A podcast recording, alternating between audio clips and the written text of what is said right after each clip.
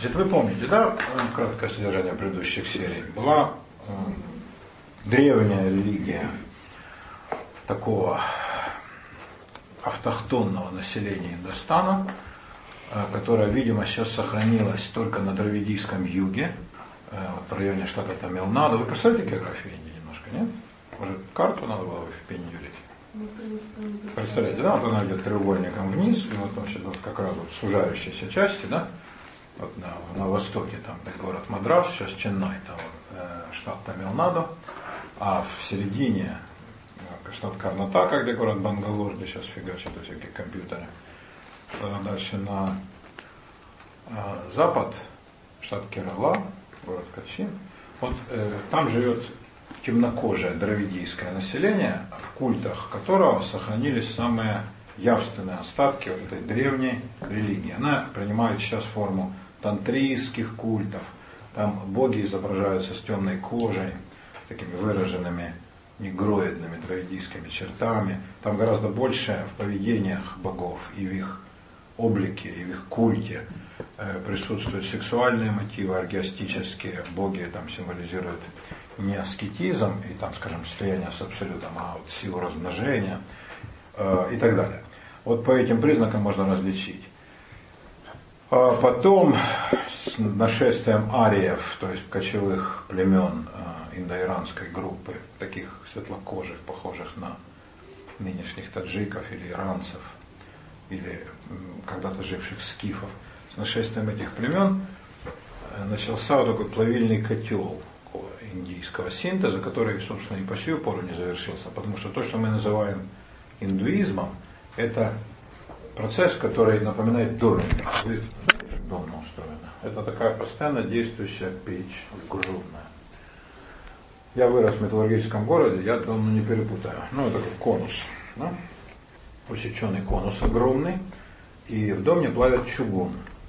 Туда засыпают руду, уголь, всякие там присадки. И там постоянно идет процесс. Она не может остановиться. Если она остановится, все. И конец. И ну, огромное сооружение, стоящее там, десятков миллионов, приходит упадок. Его приехал только взорвать. Значит, там процесс должен идти все время. А, и хотя Домна работает на войну, из чугуна плавит сталь, а сталь это оружие, но худший враг дом, доменного производства как раз война, потому что если производство прекращается, то все. А, и вот в доме процесс идет постоянно. Туда постоянно сверху, через такие отверстия, называют летки, э, засыпают руду и уголь в определенных пропорциях, а снизу постоянно вот, определенные там, моменты да, открывают эту летку и выливается расплавленный чугун, потом опять ее заделают огнеупорным кирпичом. И процесс там все время идет такой. Да? То есть вот такое вечно такая вот э, живая утроба. Только она порождает не живые существа, а мертвый такой чугун. А, вот нечто похожее происходит в индуизме э, и вообще в Индии в отличие от остальных религиозных систем, где одна сменяла другую четко, там это может быть больше похоже на, если же говорить о метафорах, на древесную метафору. Вот был корень, потом из него пошел ствол, от ствола отделилась ветвь, от ветви там какой-нибудь сухой отросток, он зачах. А э, другой какой-нибудь отросток от ветки дал цветок, плод, вот так развивались религии индоевропейского региона, когда из общего корня возникло сначала иудаизм, потом христианство, ислам, со всеми ответвлениями. Такое пышное древо. И, конечно, ветка, она уже не похожа на корень. Но они вроде как и соприродные вещи, но очень разные. И, конечно, ветку от корня легко отличить. А в индуизме вот как-то нет. Там постоянно идет этот процесс переплавки, благодаря чему религиозная жизнь там гораздо интенсивнее, что, кстати, привлекает множество туристов до сих пор. Почему туда едут люди из Америки и Европы в таком количестве? Что они там хотят найти? Ну, не в шее же, конечно, не грязи, не холеру, не бытовой сифилис, который они там находят в изобилии, а они идут туда за духовностью, которую ошибочно принимают за оригинальный грибок. Ну, духовностью мы уже там как бы разобрались чуть-чуть. Еще сегодня скажем кое-что. А, эта духовность проявляется прежде всего в том, что там религиозное чувство живо у людей. А в Европе, конечно, во многом умерло. Я никого не хочу обидеть, если вы люди верующие. Но вы, я думаю, согласитесь со мной, что в Европе и даже в Америке в Северной религиозное чувство это в основном музейная вещь. То есть, ну, э, нет людей, которые способны умереть за свою веру. А религия подвергается насмешкам, да? Никто к этому всерьез не относится. Это стало такой ритуально-музейной частью. Индии нет, это все живо для людей. Это сразу чувствуется. Вот эта вот живость религиозного чувства, обусловленная вот такой вот доменной, в кавычках, домена характером да, э, тех процессов религиозных, культурных, этнических, которые на Индостанском полуострове идут тысячи лет. То есть там как-то ни одна религия не исчезла вполне, и из нее не возникло нечто новое, они все переплавились. И то, что мы сейчас называем индуизмом, это сплав, на самом деле. Это сплав из самых разных элементов. И в том числе, кстати, и даже из таких поздних, как исламский элемент. Ну, ислам же вообще проник в Индию совершенно исторически недавно, да, где-то лет 600 назад всего. Для индуизма с его пятью тысячами лет это не так много. И даже какие-то христианские элементы, которые привезли с собой португальцы, голландцы, потом англичане, они тоже наложили такой отпечаток на индуизм. То есть индуизм ничего не отвергает. Вот что-то не засыпешь в эту печь, в ее вот эту горящую утробу, она все переплавит. И вот элементы в том сплаве, который выйдет да, на выходе, э, остатки всего будут видны. Вот это вот интересная особенность. Такого нигде нет. Это именно такая вот специфическая индийская особенность. Там, конечно, никогда не было религиозных войн. Брахманизм, который был религией на протяжении тысяч лет в Индии, по-видимому, он закончился с э, рубежом нашей не нашей эры. Да? Э, он дал тех богов, которые сейчас образуют собой, скажем так, верхнюю, верхнюю часть индийского этого огромного, многочисленного, пестрого пантеона. От брахманизма пришли абстракции. Поскольку вообще индийская религия, проторелигия, да, тантрийская, она совершенно конкретная. Боги, богини – это существа антропоморфные, человекообразные или зооморфные, похожие на животных. И функции у них такие, ну, совершенно обычные, такие биологические, только доведенные до некоторого да, предела. Что такое Бог, как рассуждали древние люди? Оно как человек, только у него нет ограничений. Если красавица, она же такая неслыханная, ну как Ксения Собчак. Если богатырь, то он там страшный богатырь, который горы может мизинцем сдвинуть. Если злобный, то такой противный, ну не передать. А если уж добрый, то великодушный до такой степени, что сердце отдает людям, они его сжирают. Э, это гипертрофированные функции. Да? А так, в принципе, сохраняют боги человеческую природу. Вот когда люди допирают сначала мудрецы и гении, а потом потихонечку эта идея владевает широкими массами, о том, что Бог не похож ни в чем на людей, и он абсолютно им противоположен, тогда получается мощный скачок вперед в религиозном мировоззрении. Но в Индии, удивительным образом, это не вполне произошло. То есть там как-то получилась интересная такая система – элита, вот брахманская варна, да, вы помните разговор про варные касты? Не все же были, да? Вот те, которые тут сидят, вообще, ну а что нам делать? Вернуться назад, все повторить? Шоу мозгом, мы идем вперед. Все, капитан сказал. А, но про варное вы помните, же есть четыре группы людей, да, четыре, так сказать, социальные категории, большие социальные страты.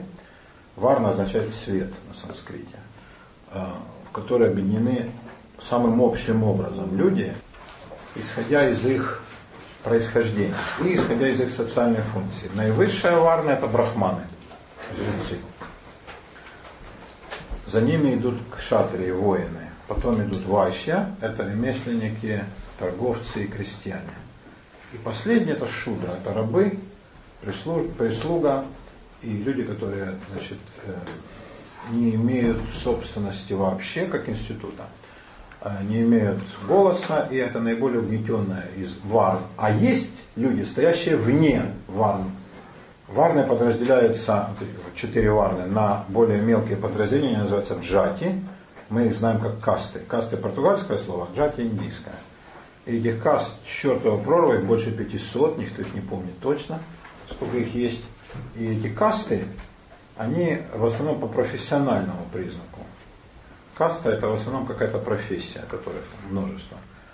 Но те, кто стоит вне варн, они стоят, соответственно, и вне каст. И вот это самая презренная часть людей, которые называют неприкасаемые. Вот их судьба самая ужасная. Такая чудовищная система сложилась только в Индии.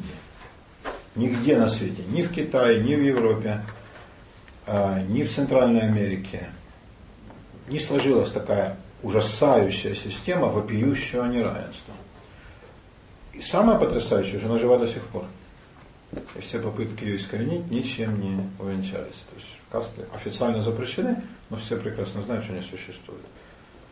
Так вот, у брахманов, у жрецов, у которых самые большие права и, соответственно, самые большие обязанности, они, естественно, получают наилучшее образование, брахманы. Они следят за соблюдением религиозного закона.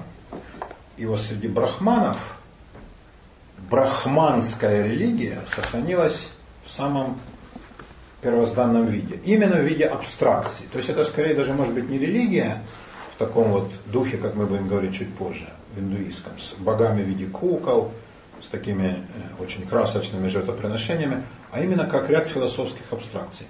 То есть в чем-то индийский путь религиозный похож на греческий. Ну, греческий нам просто более знаком. Да? Школа имени Павлика Мороза. Кун, миф из Древней Греции. Нет? Хорошо. А, ну, была такая страна, Греция. Да, и там были мифы, да. А, так вот, в Греции тоже очень красочный пантеон богов. Вы о, них, конечно, слыхали. Зевс, Аполлон, Дионис, там всякие брачные приключения, да, их охота там за земными женщинами, драки между собой, веселая жизнь. И у индийских богов все то же самое. А с другой стороны, в Греции возникла философия, которая не озабочилась такой ерундой, как какой бог переспал с какой богиней, или какой облик он принял, чтобы там снискать благосклонность пастушки, это они все отметали. Или это все для плебеев, для простаков, а они озабочились философы. Э, те, кто любят мудрость. Философия, любовь к мудрости, другими вещами. Как устроен мир, на, на чем он стоит, на каких основаниях мировоззренческих. Что такое космология, как мир устроен. Что такое светлячки, которые мы видим наверху? Это фонарики или это небесные тела? То, что небесные тела, никакие не фонари, было известно очень давно. Наука, как совокупность законов, благодаря которым мир структурно существует. Мир же не хаос, не нагромождение, а космос, упорядоченная сущность. Да? Кстати, слово косметика однокоренное с космос. Приведение в порядок расплывшейся морды лица. Вот основа космоса, система законов, да, вот этим занимается философия.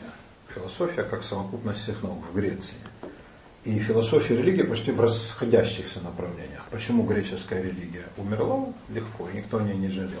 Ее сменило христианство, а философия выделилась в отдельную отрасль знания. В Индии произошло что-то похожее.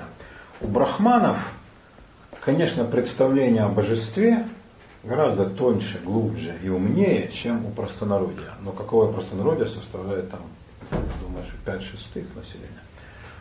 Это люди глубоко неграмотные которые никакого языка, ни на каком языке, естественно, не умеют ни читать, ни писать до сих пор. В Индии процент неграмотных самый большой в мире, но никто не стремится его уменьшить. А, и вот этот разрыв колоссальный между образованным меньшинством, которое живет в мире высоких философских абстракций, в мире современной науки, вот те индийцы, с которыми вы знакомы, наверняка из касты брахманов, те, кто работает в бизнесе, в компьютерных технологиях, э, в банках, а, ну, в самых разных вещах. Это вот все брахманы. Все остальных вы, конечно, их никогда не увидите здесь, потому что они даже, я думаю, не подозревают о существовании мира за пределами их деревни или городка, где они родились и помрут. Но если туда поехать, да, вот вы увидите этот весь народ во множестве. И народ этот ужасен. Но это никого не тяготит. Не было никогда задачи уравнять как-то э, людей, дать всем людям какие-то определенные, пусть минимальные права и э, скажем там, имущественные блага. Как-то вот система Варн, основанная на фантастическом неравенстве, она закрепилась и никого в Индии никогда не э, волновала, никогда не было ни одного восстания, без которого, разве можно себе представить жизнь Европы да, или Китая, страшное восстание, да, э, а какой же был лозунг справедливость. В Индии это даже представить себе нельзя. Если такое слово, как справедливость, совершенно в ином, иной плоскости мыслилось. Да? не в смысле уравнения прав. Да. А, так вот, для брахманов религия – это, конечно, некий набор абстракций. Это вот брахманы придумали философию индийскую, очень хитро разработанную, тонкую и глубокую. Это они придумали математику. Цифры, которые мы пишем, мы их называем арабскими, по чистому недоразумению, ничего похожего арабы, конечно, в жизни не выдумали. Кстати, у арабов свои цифры. Не похожи на латинские, не похожи на те, которые мы пишем. А мы пишем индийскими цифрами. Индийцы придумали концепцию нуля, ноль как цифра, которую даже греки и римляне не додумались. А они изготавливали сплавы обалденно, они делали там операции типа трепанации черепа, колоссальные познания были по астрономии. Э, они разработали изумительную систему музыкальную. То есть индийская культура э, может очень крепко похвастаться перед всем остальным миром тем вкладом, который она внесла в него. Но это только узкая прослойка вот этих брахманов. С учетом размеров Индии огромных, ну сейчас там 2 миллиарда народов практически, если э, они официально меньше, но их никто не считал. С неучтенными там, конечно, к минимуму 2 миллиарда. С учетом огромности населения всегда там, эта прослойка была не такой уж тонкой, всегда составляла какие-то сотни тысяч, а сейчас миллионы человек. Но в пропорции к общему числу людей, населявших Индию, это, конечно, была небольшая часть. Небольшая. Никто не стремился ее увеличить. Для большинства религиозное представление самое примитивное, самое первобытное, самое, я бы сказал, такие инфантильно-детские, иной раз очень трогательное в таком своем ну, детском, совершенно на уровне песочницы представления, а иной раз очень такие ну, смешные. То есть как может человек тысячи лет верить в такую ерунду? А тем не менее, вот эти культы тоже живы до сих пор. Вот огромный разрыв да, между абстракциями с одной стороны и совершенно примитивным, таким детским, игровым, абсолютно кукольным культом с другой, вот это очень характерно для индуизма, как той системы, которая сейчас сложилась, да, на выходе из этого доменного процесса. Ну вот, что же характерно для верований большинства?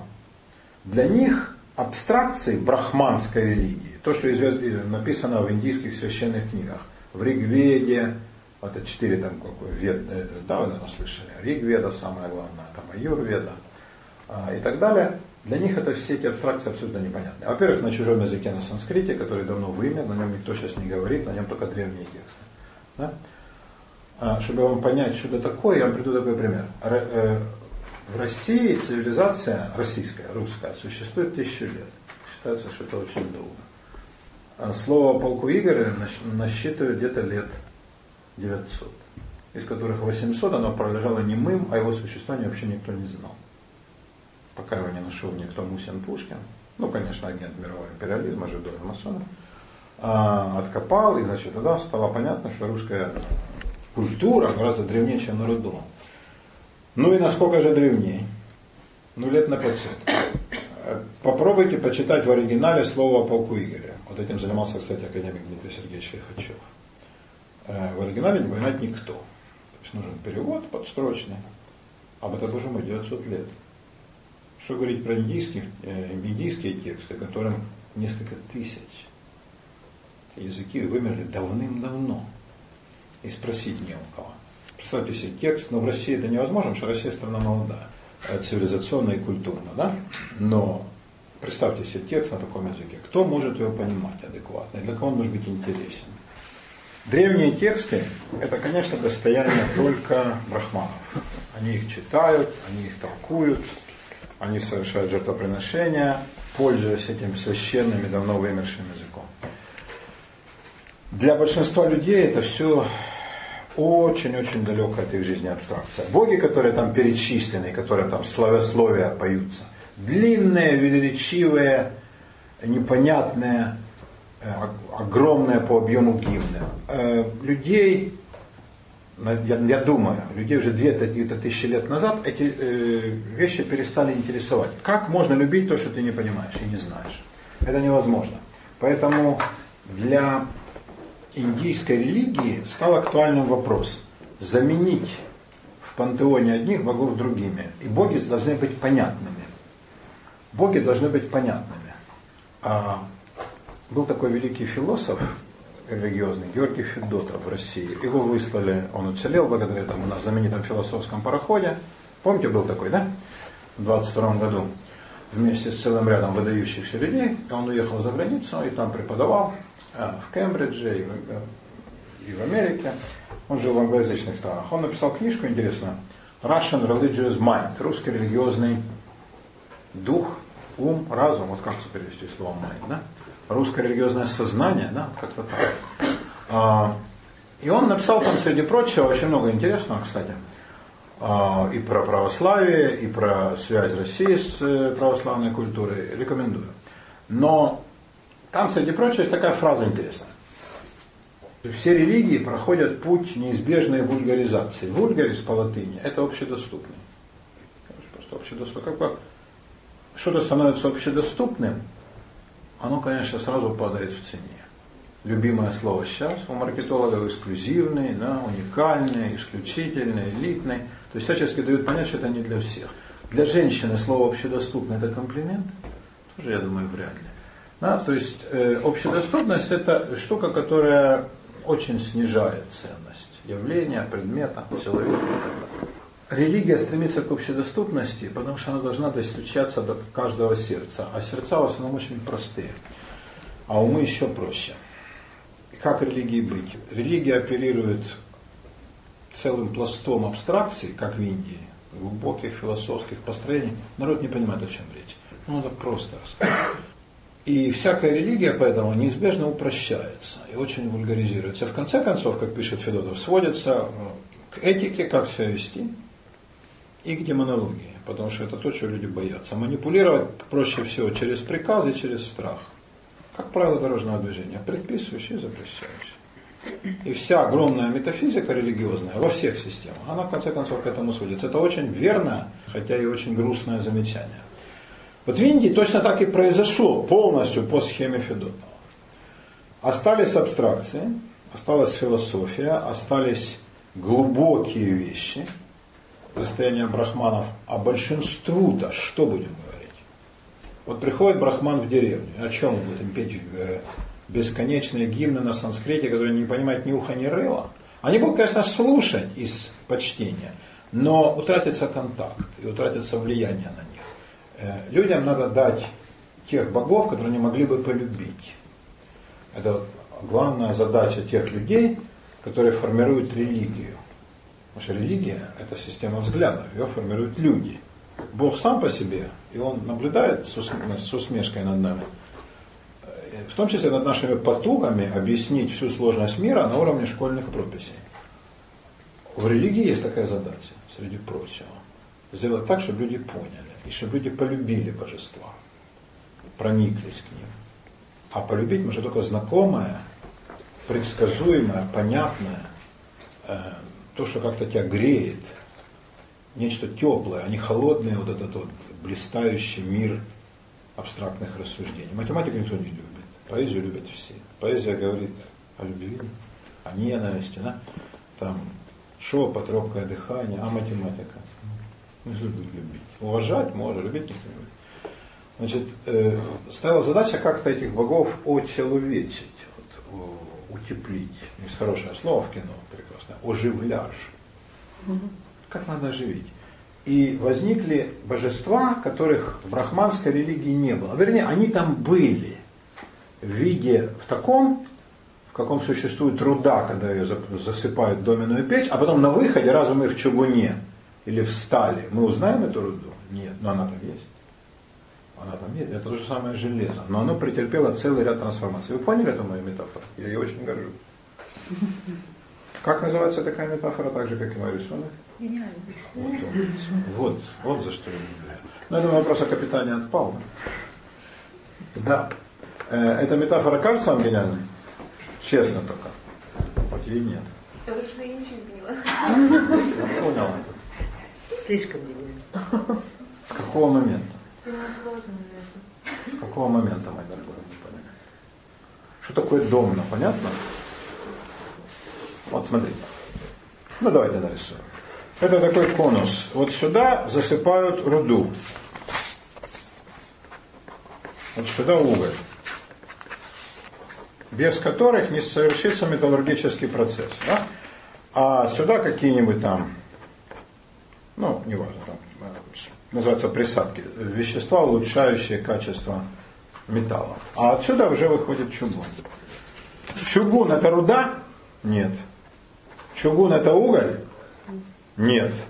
Но это и то, и другое вместе. То есть металл, который выходит на выходе, это сплав, это соединение всех тех веществ, веществ, которые насыпали здесь сверху, но оно переплавлено благодаря чему? Благодаря тому, что в печи существует огонь. Этот огонь, то живое религиозное чувство, которое в Индии не помирало. Вот этот огонь религиозного чувства переплавил, ну не руду и уголь, да, а что?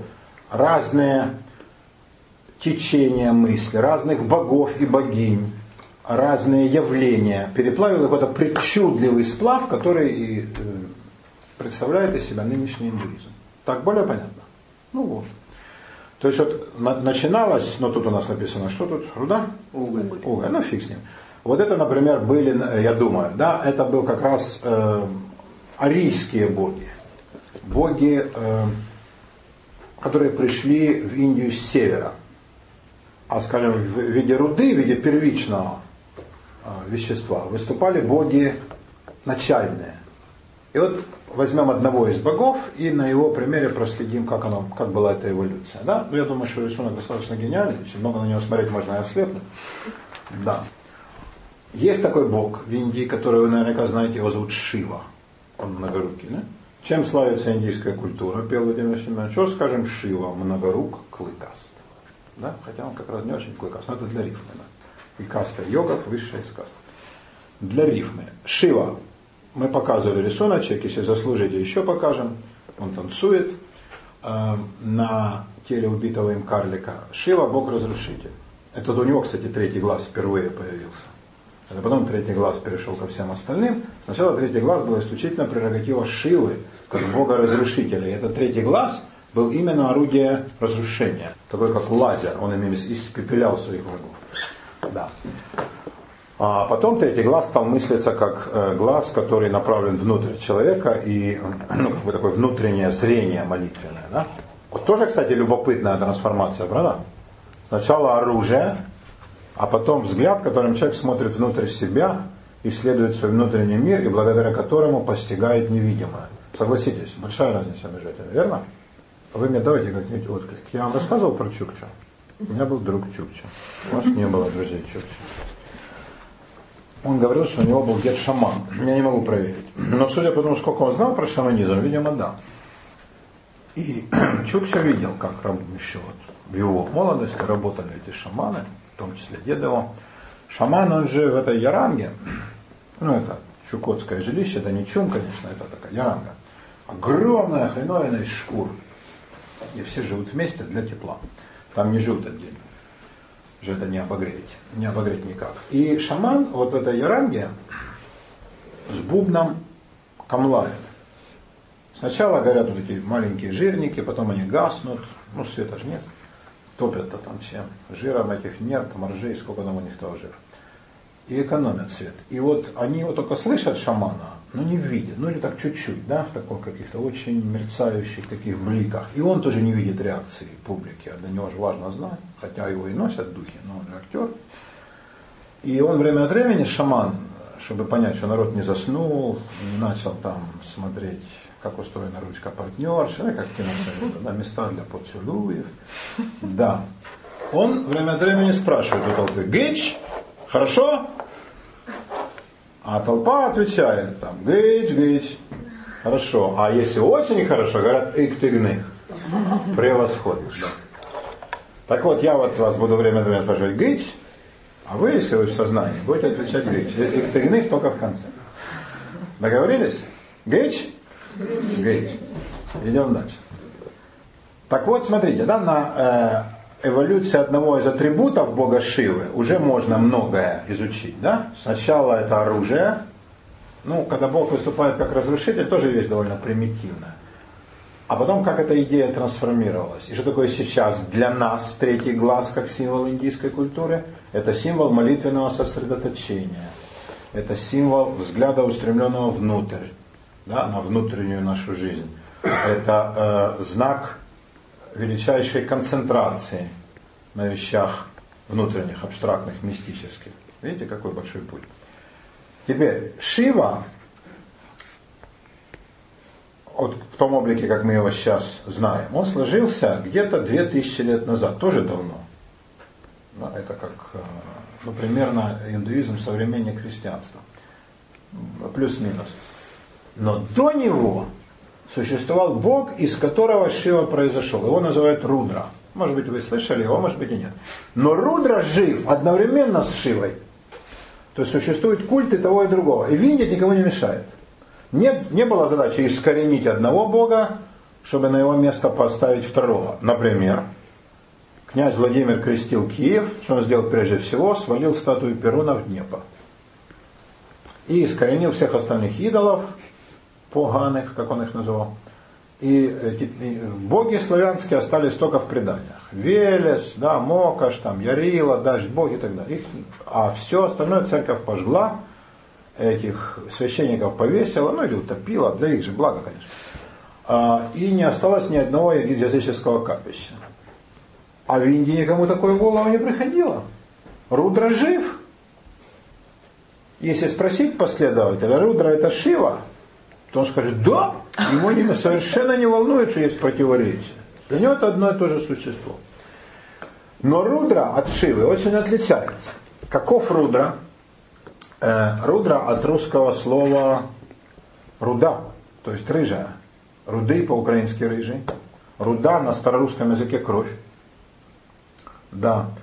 А, вот руда, классична така руда, сидить перед нами. Угу. Да и не одна, одна. Но, слава Богу, с рыжими у нас порядок. Вот. Рудра, он почему красный? Из-за крови, которую он проливает. Его изображают, как правило, с черным пузом и красной спиной. Он одет в звериные шкуры. А вы видели, э, какими предстают боги на иконографии индийской? Мы показывали, еще покажем. Если вы попросите, я Наташа, конечно, достойным образом. Э, они одеты в ткань, они стоят на цветах, ничего угрожающего нет. Ну, кроме богини Кали, но это отдельный разговор. Э, ничего в них нет такого звериного жестокого. А Рудра э, в неободранных шкурах ходит там прямо с кусками мяса свисающими. Он живет в горах, он насылает на людей мор, эпидемии, он их уничтожает, он никого не любит. Боги все живут на Востоке. Интересно, что все религии почему-то говорили, что боги живут на Востоке может быть, потому что с востока восходит солнце. Нет религии, которая говорила бы, что боги живут в иной части света, только на востоке. Экс ориенте люкс, с востока свет. А этот Рудра живет на севере, а на севере в Индии что? Горы, Гималай, ну кто же там будет жить? Ну понятно, самый плохой. На каких-то диких вершинах, он покровитель диких зверей.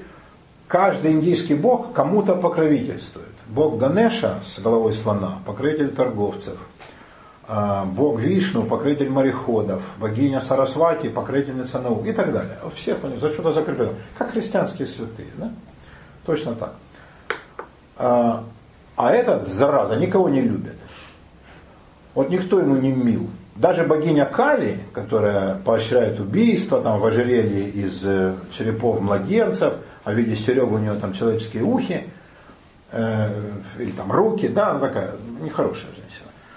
А, даже она кому-то покровительствует, а именно убийцам, им же тоже нужно кому-то молиться, ворам, преступникам, да, вот они или воины, там самые суровые, жестокие из какого-нибудь спецназа, они могут считать Кали своей покровительницей. Рудра никого не любит. Вот никого. Все люди ему глубоко ненавистны. Какие жертвы ему приносятся? Нормальным богам. Молоко, масло, вода, лепестки роз, бананы, э, мука, рис. Ну, в худом случае это животные. Например, ну, из нынешнего существующего пантеона индийских богов только Кали, э, вот этой страстной злобной бабе, приносятся животные жертвы, маленькие козлята. Только ей кровавые жертвы. Но остальным такие очень симпатичные и благородные. А для многих богов и богинь вообще нет материальной жертвы, ну, в смысле какого-то предмета. Танец, песня, Э, или там соревнования, там, гонки колесниц, или упражнения юношей, или там пляски и пение девушек. Вот это для них жертва. Вот они такие возвышенные, слушай, они это любят. А это из зарази. Значит, э, он ест объедки. Вот объедки ему приносят. Это человеческие экскременты, он этим не брезгует. Потому я думаю, он людей не любит. Попробуйте, да? При такой диете полюбить людей. Э, он радуется, когда портится жертвоприношение, вот приносят какое-то жертвоприношение э, хорошим богам и богиням, и оно по какой-то причине, по недосмотру брахмана или по небрежности людей, или вдруг пошел дождь, большинство же индийских жертвоприношений под открытым небом, дождь портит все. Или молния ударила, там что-то обожгло. Или там, не знаю, проехала колесница, обрызгала грязью. Такое бывает. Э, жертва стала не, неправильной, нечистой. Да, ее нельзя уже больше приносить богам, тогда она все выбрасывает. Или можно дать неприкасаемым, они-то сожрут, если они есть поблизости. Но если их нет, то только выбросить. Уже есть людям этого нельзя. Боги отвергли. Да? А от Рудре можно это принести. Кто знает, не все же знают в Индии о его культе, но кто знает, вот они вот это вот испорчено несут, вот такой он человек, да? ну или человек, а Бог, да? Такой он Бог. Злобное, мерзкое, человеконенавистное существо. А Шива, Шива другой. Шива Бог разрушитель, но какие черты он приобрел? Он приобрел черты мужчины воина. Рудра просто человеконенавистник, такое полудикое существо. А Шива воин. Да, он бывает лют, как всякий воин в таком воинственном экстазе, но он благороден, он никогда не убивает невинных, он никогда не убивает женщин, детей, стариков, э, он убивает демонов или там плохих людей, которые становятся на сторону демонов, но он именно он ведет себя как благородный рыцарь в бою, он воин, владеет всеми видами оружия, а любимое его оружие молния и вот этот третий глаз, которым он испепеляет худших из врагов, которых уже ничего не берет. Согласитесь, это эволюция образа, правда? Кроме того, э, война профессия мужская, воин, конечно, мужчина, но мужчина разве одной войной? Когда мужчина приходит с войны, ему же хочется, ну правда, или он все время об этом Нет, не будет. Присмотритесь к мужчинам. Я знаю, какой у вас опыт общения с многими, да, но мужчина, он не все время воюет и даже не все время бабки зарабатывает. Ему хочется, вот, чтобы что-то такое рядом было, какое-то существо привлекательное. Значит, Шиве начали приписывать черты другого аспекта мужского характера. Он любовник. Ну, конечно, самый пылкий из всех, это ясное дело. Он э, оплодотворитель, он отец всего живого. И его символом стало не только оружие, но и лингам, каменный фалос, да, мужской орган которые в Индии стоят везде, это никого совершенно не оскорбляет, и поскольку там нет христианского ханжества, то, соответственно, сказать, эта вещь абсолютно никого не смущает. Это уже, согласитесь, тоже иной аспект. Разве Рудра стал бы э, выслушивать, например, мольбы бездетных женщин? А к Шиве приходят бездетные женщины, трутся понятным способом об этот лингам, ну, лопатками, вы понимаете. И они понимают так, что он выслушает их молитву и пошлет им исцеления от бесплодия. От бесплодия в Индии страшное проклятие. Женщина чувствует себя не просто несчастной, а проклятой богами. От нее может отречься муж легко, по закону. Э, она навлекает позор на свой род, ее не пускают потом в родительский дом, то есть, ну, только самоубийство. Хотя это болезнь, как мы знаем, да, ну мы, в смысле, белые варвары, да, индийцы так не думают. Они думают, что это проклятие богов, и женщина готова любые принести жертвы для того, чтобы избавиться и, наконец, кого-нибудь родить.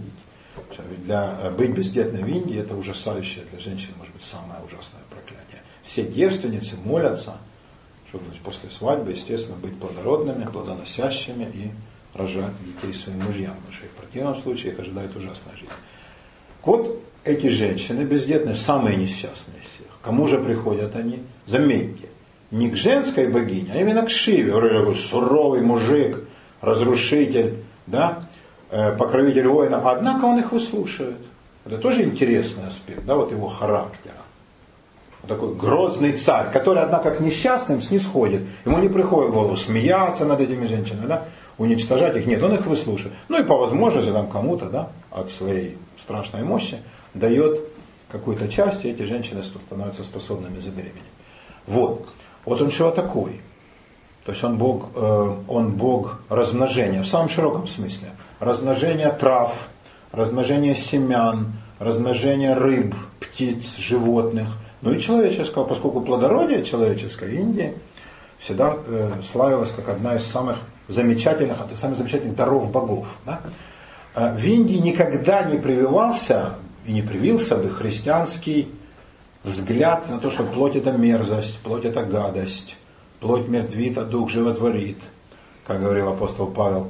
Ничего похожего там, конечно, в жизни не могло бы э, привиться. Все это мыслилось, конечно, плоть и дух вместе. И никто никогда не стеснялся никаких плотских признаков. Да, и изображения богов э, со всеми, так сказать, чертами, с грудью, с гениталиями. И женщины, и мужчины, и мужчина с э, этим самым фалосом. Это тоже никого не оскорбляло и отнюдь не считалось чем-то постыдным и отвратительным. А как это стали считать, например, англичане, которые в Индию приехали и вдруг увидели такие страсти. Да? Но это, это именно такой христианский, ханжеский взгляд. Для Индии он абсолютно не присущ. Вот Шива, он еще и покровитель, хотя он и разрушитель. Шива – король танца. Он любит прекрасное, он любит гармонию. По индийским понятиям война – вещь исключительно правильная. То есть война должна вестись по правилам. Это не так, конечно как мы знаем. Но они так считали в древности. Именно индейцы изобрели шахматы. А что это такое, как не средневековая война? Но шахматы идут по правилам. Настоящая война нет. В шахматах пешка. Вы играете в шахматы? Нет, это такие фигурки. Нет? Никогда? Ну, я покажу. В шахматах пешка не может быть сильнее слона. Никогда. А слон сильнее, скажем, ферзя. Да? А в жизни, как мы знаем, один или десять воинов могут быть сильнее 300 и тысячи. Поэтому война реально живая, опрокидывает все законы. Но вот это вот глубоко индийский взгляд на проблему. Война должна подчиняться шахматным правилам. Тут никакой народ не изобрел такой игры. А игра, кстати говоря, великолепная и жива до сих пор. Сколько же людей в нее играет. Это, ну, вы же понимаете, это чистая война. Пехотинцы, дальше башни, конница, слоны, король беспомощный. И кто такой Ферзь? Ферзь великий визирь. Когда он стал называться королевой, это отдельная тема про Элеоноре Аквитанской, которая была переворот в Европе в мышлении людей и стала говорить, что женщина на войне самая главная фигура. А колоссально, чтобы у нее были живые шахматы. Это из другой темы рассказ, но просто раз уж так мы заговорим. Самый главный на войне кто? Полководец. Вот по правилам идет война, а э, правила заранее известны и структурированы. Танец индийский таков, никакой импровизации там нет. Вообще индийское общество мало приспособлено для импровизации. Как тут весь уклад индийской жизни – это регламентация, предписанность, каждый знает, что ему следует делать в каждый момент его жизни, кто бы он ни был. От сборщика мусора до великого брахмана или царя все должно быть предписано. От человека понятно, чему ему ожидать. Да? Война идет по плану, танец идет по плану, по ритму некоему. И Шива обожает ритм, и Шива отец ритма. И царь танца, Наттараджа, он танцует, мы увидим этот рисуночек, у него там четыре руки, каждая рука обозначает некоторую ипостась его величия. Он танцует лучше всех на свете, потому что он лучше всего знает ритм и правила. Вот такой стал. От примитивного Рудры, который, конечно, воплощал природу враждебную человеку. Что такое существо, живущее в горах, ненавидящее людей? Ну, видимо, это обобщенный образ неосвоенных человеком пространств, диких лесов, джунглей, гор, пустынь, да, всего того, что человеку враждебно. И там все человеку враждебное хочет его смерти. А Шива, уже абсолютно порождение совершенно других представлений. Да? Он уже и царь, он и воин, он и любовник, он и охранитель, и он даже покровитель искусств. Ну, шахматы тоже как искусство. Вот как. Вот на этом примере видно, какую эволюцию проделали боги. От Рудры до Шивы. Но Рудра – пример существа простого, примитивного. И здесь как бы эволюция позитивная, да? от простого такого гнусного к интересному, сложному и привлекательному. У Шивы биографии, у Рудры ничего нет. Ни жены, да какая у меня может быть жена? Ни детей, ни любовных похождений, ни биографии за ним. Ну, зверюга. Депутат, ну-ка, Шамдилин. А Шива, мы знаем всю его биографию. И она, кстати, в каждом округе в индийском рассказывается по-разному, из тысячи версий. Они никогда не стремились все это сводить вместе, как-то кодифицировать, на чем была помешана Европа. Чтобы каждую букву ведь нет. Пусть все верят как хотят. Изображают его по-разному, верят в него по-разному и рассказывают о нем разное. Самые разные противоречащие на другой версии. Но кое в чем сходятся. Что у Шивы была его любимая жена, э, Сита. Она э, ее заподозрили в невер... не то чтобы в неверности, ее похитили демоны, пока Шива спохватился, был, э, значит, было подозрение, не э, коснулись ли они ее своими гнусными лапами, а то и кое-чем похуже. И этим могли осквернить, ну, щупальцами, да, клювами, могли осквернить. А прикосновение, ну, во-первых, это позор э, для всех народов, да, когда женщина значит, претерпевает такое надругательство. А кроме того, это еще и ритуальное осквернение.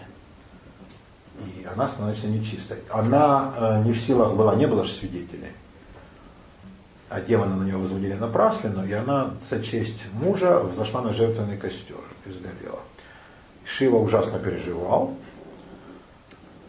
удалился, жил в пещере в горах, совершенно как индийский отшельник. Думал пойти в аскеты, вообще не общаться ни с людьми, ни с богами, э, не пить опьяняющего напитка сому, не э, есть ничего, там, не охотиться, не смотреть на женщин – а Бог Кама, Бог любви, Кама Сутра, да, Сутра это, э, как сказать, скрижаль, это книга, да. А, Кама Сутра просто самая известная, на самом деле есть множество таких сутр, свитков, да, которые повествуют о разных аспектах человеческой деятельности. Кама Сутра о любви. А, Бог Кама, Бог любви, шаловливый, у всех народов боги любви шаловливая. Любви у нее как у пташки, да, крылья, ее фиг понимаешь. Он пустил в него стрелу, как греческий амур, только стрела была такая, вроде ракеты булава. И она поразила сердце Шивы, и он влюшил в него э, любовь к его супруге, да, к Парвати. А э, Шива, который намеревался всерьез обдумать свое положение аскета, сказал Каме о том, что за твою дерзость ты будешь покаран, а тот значит, стал перед ним исполнять эротический танец, показывать ему своих красавиц, которые вокруг Бога любви, кто не воины же. Красавицы, конечно. А Шива очень обиделся и вознегодовал, открыл третий глаз и испепелил Бога Каму.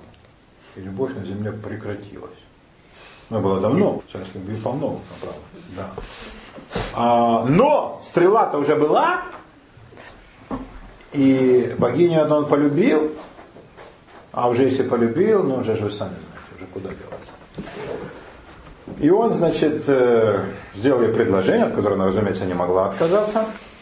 Они стали жить, поживать, а она, ну, хитрая, как все индийские женщины, наши, конечно, совсем другие. Да, а она не сразу, но постепенно сказала, дорогой мой, вот ведь ты любишь меня? Он сказал, ну, конечно. И я тебя. А ведь Бога-то нет, а другим тоже ведь интересно. Вот они так ходят и не знают, зачем им вот это оборудование. Да, смотрят друг на друга с немалым удивлением. А ведь любопытно им как-то приобщиться к нашему опыту. Ты бы как-то воскресил каму. Но когда женщина просит, особенно определенного метода, после просмотра хоккейного матча, то, конечно, мужик устоять не может, и он его воскресил назад, и кама есть, и любовь в мире существует, и слава Богу слава Богу. Да. А потом у них родился сын Ганеша, а Шива, который, как всякий воин, э, подвержен припадкам дикого необузданного гнева. Но для воина это добродетель. Другой вопрос, что как-то он там играл, этот сынок, э, ну, как все дети шаловливые, что-то опрокинул, наступил на ногу ему.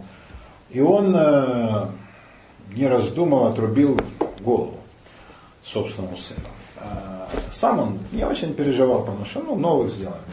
А мама, конечно, как всякая мать, была безутешной. Он, видя отчаяние искреннее, близкое к самоубийству своей возлюбленной жены, сказал, э, приделаю голову первого существа, а первым шел слоненок, он Бог Ганеша стал со слоновой головой. Вот такой Шива, да? То есть мы о нем знаем э, множество такого рода эпизодов. Все чудесные, разумеется, исключительно правдивые. Э, но никто же не претендует ни на какой Это легендарные мифологические эпизоды. э, а чего бы вы ожидали от индийских божеств? Ибо об этих божествах повествуют толпе на площади, на рыночной, да? или там у какого-нибудь храма, или на ярмарке, или где-нибудь там на э, перегонах, которыми идут караваны через всю громадную Индию. Они что будут служить про абстракцию? Ну нет, конечно. А вот то ли дело, рассказ про злоключение Шивы, про любовь, про ревность, про дикую ярость. Это знакомо всем, да? Но, с другой стороны, про великодушие. Этот рассказ любое сердце простое тронет. Индийские фильмы видели? Сейчас это уже совсем барахло. Я вам расскажу про индийские фильмы. А, но те индийские фильмы, которые были, например, в 60-х, 70-х годах, это было более или менее отражение э, взгляда народа на свой эпос. Сейчас, конечно, коммерциализация. И она не пошла на пользу. То есть народ сохранил за тысячи лет, боже ты мой, вот те же свои первозданные представления о своих богах и героях. Какой бог мог стать популярным? И Шива бешено популярен. Кроме того, раз он бог оплодотворитель, он кого оплодотворяет? Налоговую инспекцию, значит, должна быть женщина. Но сколько его родная жена может ему родить? Он с такими каменными изваяния стоят на каждом углу. Одной жены, конечно, такая не хватит, кто это выдержит. А, поэтому у него есть а как бы партнерши. Это совершенно тоже в Индии не считалось никогда никаким грехом а, для мужчины, для женщины нет. А, и эти его подруги стали называться шакти. Возможно, вы слышали такое слово. Шакти как воплощение женской энергии. Шива воплощает мужскую, а шакти женские. Эти шакти могут быть с именами, то есть ну, какие-то конкретные богини, все-таки на э, земных женщин мало обращают внимание индийские боги, кроме, может быть, Кришны, о нем мы еще поговорим. А на богинь, там полубогинь, да, на какие-то небесные девы. Вот эти шакти могут быть безымянными. То есть просто шакти и все. И вот он, значит, их всех оплодотворяет, вступает с ними в контакт. А зачем? Его энергия, она увеличивается, удваивается, удесятеряется в результате двух полярно противоположных процессов. В одном случае, когда он впадает в состояние аскетической медитации, транса, полного самоотречения, не пьет, не ест, не смотрит ни на каких женщин, уходит полностью в себя, закрывает третий глаз. Полностью уходит в себя. Вот как отшельник в лесу сидит по дереву, для него мир не существует, он весь в своих размышлениях. А индийские отшельники, кстати, пели гимн, которому тоже тысячи три лет. В молитвенном экстазе, он назывался прати на индийском, на санскрите, нас носит ветер, а вы, смертные, сам он уже как бы бессмертный, вы, смертные, смотрите, видите только наши тела. Мы уже, значит, духом воспаряем там с богами, где-то там в верхних слоях атмосферы. Вот Шива входит такое состояние тогда он накапливает в себе энергию столь ужасную. Потом, когда он открывает свой третий глаз, он может гору испепелить. Бога, ну Бога-то так просто же не убьешь. Там нужен мощность огневого залпа, как у Катюши. Может город целый там снести с лица земли. Вот такой он парень.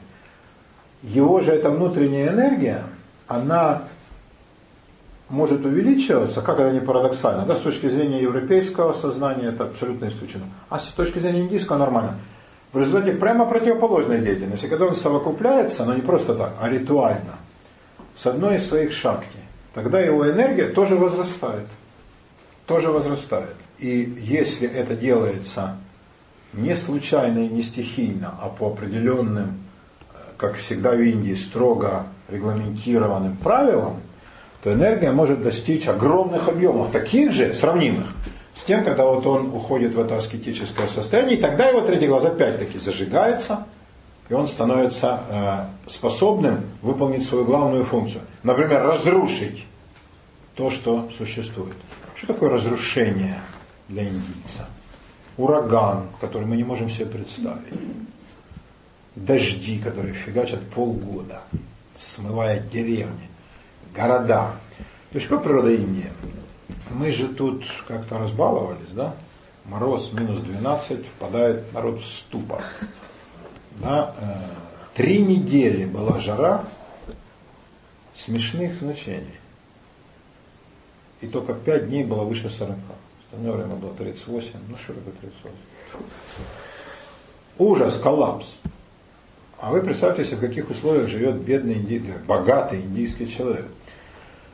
Он живет в условиях страшной природы с нашей европейской точки зрения. Что такое муссонные дожди, которые хранятся жгутами с неба, не каплями, а жгутами на протяжении трех месяцев, когда дождь каждый день и каждый час. А вот вы представьте, а жара плюс 50, а э, природа, которая то полностью во время сухого сезона где-нибудь в предгорьях вымирает, вообще нет ни, ни, ни зеленой травинки, ни э, капельки воды в озерах, только в реках, в крупных реках, и вода не пересыхает полностью. Живое все изнемогает. Вам дожди, и все прет из земли со страшной силой, непредставимой для нас. Говорят, все начинает зеленеть. За сутки трава вымахивает человеческий рост. Громадный совершенно вот процесс вот этой вегетации, цветения. Есть там природа идет не в тех циклах, как в Европе. Соответственно, представление о божествах один другое. Вот такое разрушение. Разрушение это ураган. Вот это же ураган. А? Вот это Шива. Откуда он берет такую энергию? Он берет ее из медитации или из совокупления. Но совокупление должно быть не как у смертных.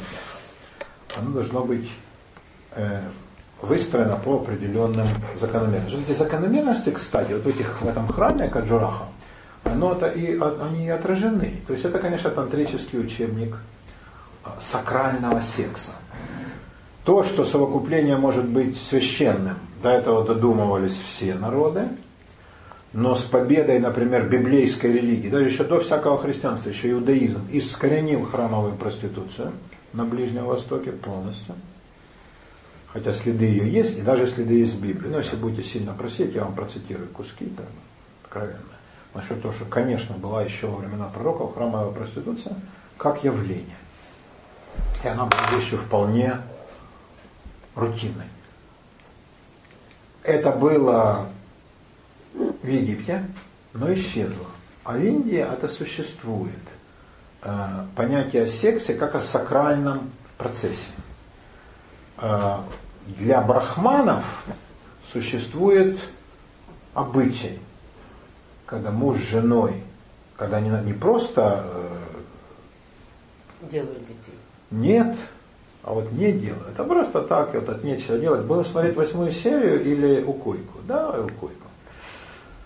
Тогда, а вот если они решают сделать детей, то это обставляется, то они решают, а высчитывается это все по дням, э, сверяются с астрологом, женщина свой цикл учитывает, у мужчин существуют свои, все это синхронизируется, целая наука.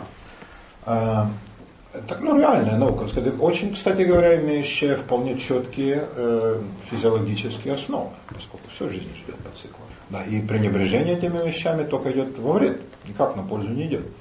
Но э, простолюдинам один фиг, когда трахаться. Ну, какая разница? Ну, как не собака, а ящерица от него родится.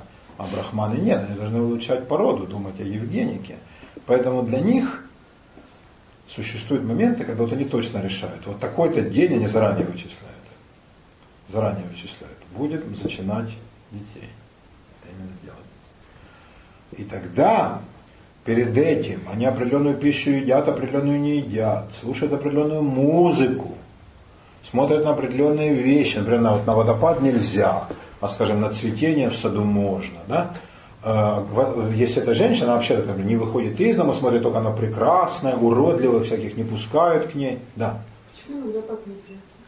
Это стихия э, ужасная, она испортит и сам акт совокупления, и дети будут с характером водопада, то есть неуправляемые. А кому это нужно, да? То есть должна быть прекрасная и гармоничная. А, а что может быть более дисгармоничная, чем водопад. Да? Ну, безусловно. То ли дело, что такие, такие вот такие пейзажи с благорастворением воздухов. Да, цветочки. Вот на это надо смотреть. И, то есть это целый ритуал. И не то, что там ритуал, что такое ритуал, у нас с тобой час, так полчаса ритуал, полчаса вперед. Нет, это подготовка за недели, за месяцы вперед. Вот так люди подходят к производству детей.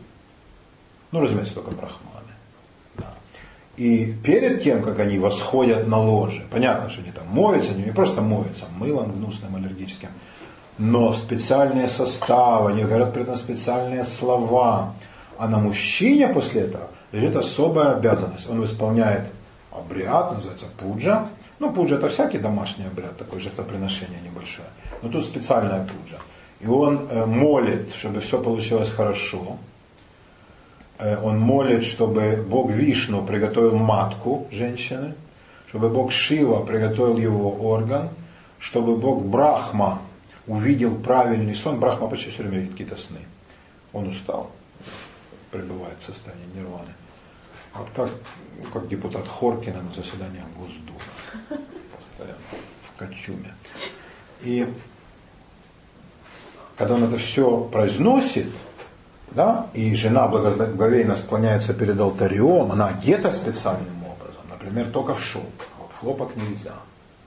Только после этого они определенным образом, причем он слева, она справа, они идут на ложе высших брахманов. При этом присутствуют люди, как при пробуждении короля. Да. Никаких... Следят за соблюдением. Обязательно, да. Они, там специальный балдахин, да, и читал я даже э, в одном источнике, ну не знаю сколько, правда, только в одном я такое встречал.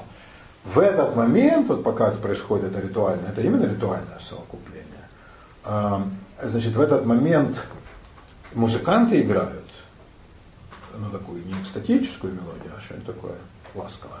Да, и э, хор женщин изображает пение птичек. А попробуй. А понравится. Вот таким путем. Вот тогда дети получаются правильно. А вы говорите, трах. Трах это, сами знаете где, в таможенном комитете. А тут наука. Тоже не искусство, а настоящая наука. Вот так. А, вот как относятся в Индии к сексу а, и к совокуплению. Именно как к сакральному акту. Ни у одной другой религии такого элемента нет. Англичане пытались искоренить, ничего, конечно, у них не вышло. Но это поднять руку на святое. Для низших каст нет таких страстей, что прямо вот это там ты своей хижине должен все эти ритуалы, нет. Но есть правила, говорят, все выполняют. Например, исключен секс во время месячных. Например, следует перед этим как-то все-таки помыться. А, тоже не так мало, я вам скажу. А, существует тоже определенные, например, прежде всего у семьи рождаются только девочки. Вот три уже ребенка и все девочки, да, но это плохо, надо пацанам. То идут к астрологу, идут к, брахману, к брамину э, сельскому, и он высчитывает, в какой день надо зачать, вот в этот день, да, и в этот день они воздерживаются от, от работы, от хмельного, от разговоров с соседями, что кто-нибудь обязательно что-нибудь плохое скажет и вот даже представители ну, самых-самых простых христиан в этом смысле придерживаются вот такого сакрального взгляда на секс. Ну и, конечно, деторождение – момент, на правду, в высшей степени священный. Никаких абортов, боже упаси, там, противозачаточных средств, это в голову никого не приходило. Надо рожать столько детей, сколько получится. Вот такой момент. А, да. Каким образом объясняется то, что во время месячных ну, по-разному в каждой религиозной системе это э, объясняется. Наиболее общее объяснение, что женщина в этот момент не чиста, ритуально не чиста. Да? А? В Индии тоже так же. Точно так же, да.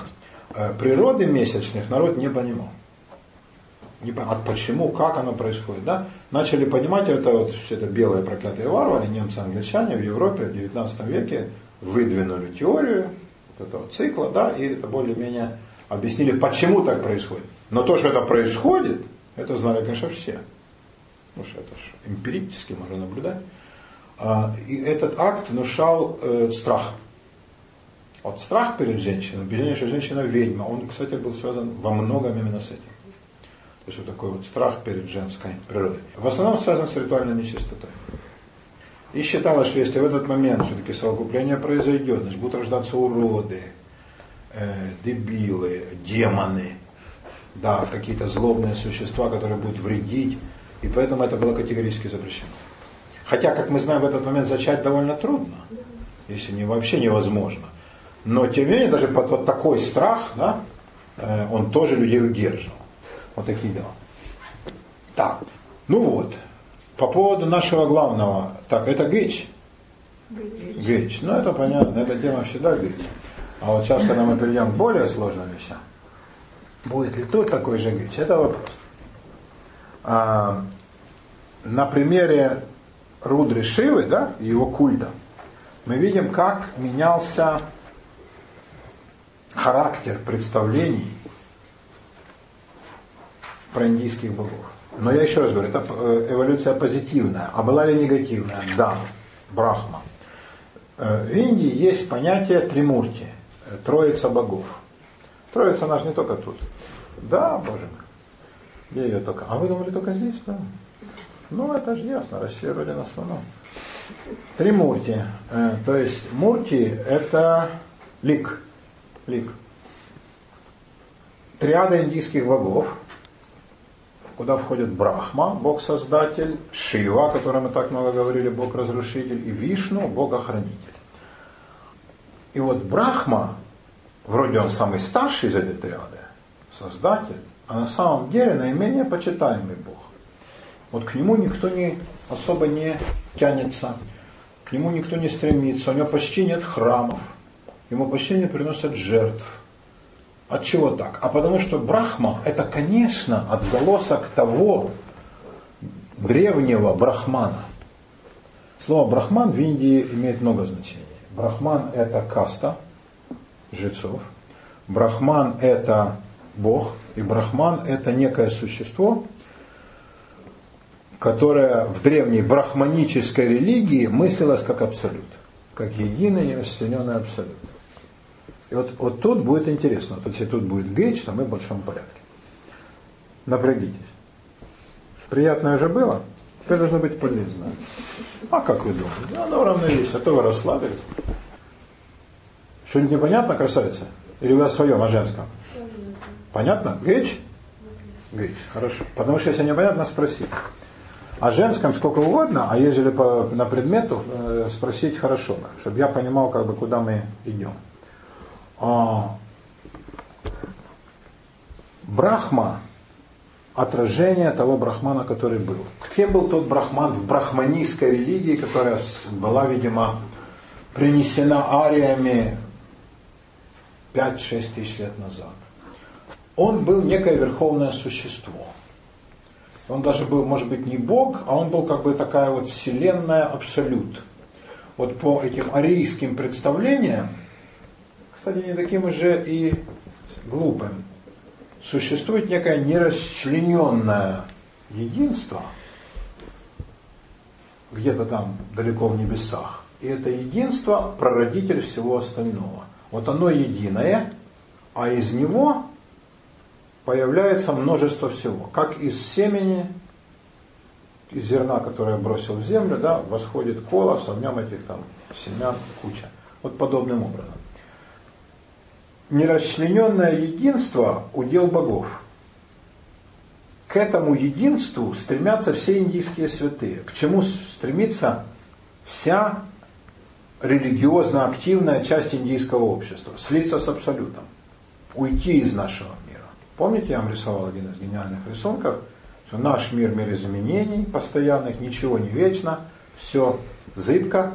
Мир богов изменения есть, но они очень-очень медленные, и только наверху, в мире абсолюта, в мире абсолютного духа, да, там изменений нет. Вот к нему-то и надо прорваться. И все индийские религии именно в этом усматривают главную свою задачу. Добиться вот такой, называют это спасение. Ну, спасение такой не очень удачный перевод, может, на европейские языки. На санскрите называется мокша. Состояние, когда ты ушел из состояния нашего, да, постоянных изменений, через мир богов и слился с абсолютом. Это, вот это единение, мечта любого отшельника, зачем он сидит под деревом, зачем он покидает наш мир, для чего он накапливает свою энергию, Шива для разрушения, отшельник для чего? Для прорыва. Вот буквально как ракета, да, накапливает э, потенциал, когда там, да, разгоняется, видели, да, пускают дым из этих своих этих дюзов, да, и потом и пробивает атмосферу, преодолевает земное тяготение, ракета выходит на орбиту. Вот отшельники подобным образом представляются. Простой человек, он же не может вознестись духом, а отшельник может накопить в себе энергию и взлететь реально туда, вот, к небесам. Так они это себе представляют. Но Брахма оказал богам и людям такую медвежью услугу. Он взял это нерасчлененное единство и раздробил, и сделал из него все сущее, все множественность, вот, чего мы видим на свете. На свете всего же дофига. Вот это сделал Брахма по индийским представлениям. То есть он нерасчлененное единство превратил в кучу осколков. Ну, как разбил такой хрустальный шар. Представляете себе, вот это все. Это, кстати говоря, такой мотив есть во множестве религий. Что-то разбивается, и потом люди эти рассыпанные искры собирают. Да? Ну, сказать, миллион разменял по рублю, а то по копейке. Хорошо ли он сделал? По-своему неплохо, потому что на миллион ты ничего не купишь. А копейка это какие-то бабки. И так благодаря этому жизнь возникла. Возникла множественность из единства. Теперь задача лучших из людей вернуться опять к единству. А Брахма, совершив такой великий подвиг, он сильно устал. И спит. Да. И он видит сны. Он видит хорошие, плохие. Э, он может проснуться. Бог его знает, что туда произойдет. Поэтому лучше не будить. Знаете, как замечательная песня? Зачем вы, суки, разбудили Ленина? Кому мешало, что Ульянов спит? Да, в России нельзя никого будить. Э, декабристы разбудили Герцена. Это нельзя никого будить. А вот Брахму будить нельзя. Ну, я думаю, у нас вряд ли получится. Но если бы получилось, мы бы пожалели об этом. А, и Брахма как бы почитаемое божество, а с другой стороны, поскольку его нельзя себе представить ни в каком облике, но его рисует оно раз четырьмя лицами.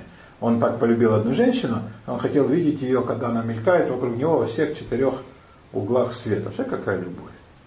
Да, вот когда у вашего избранника будет четыре морды, тогда сказать, да, вот это любовь настоящая. Да, чтобы он в каждый момент наблюдал, где она вот сейчас находится.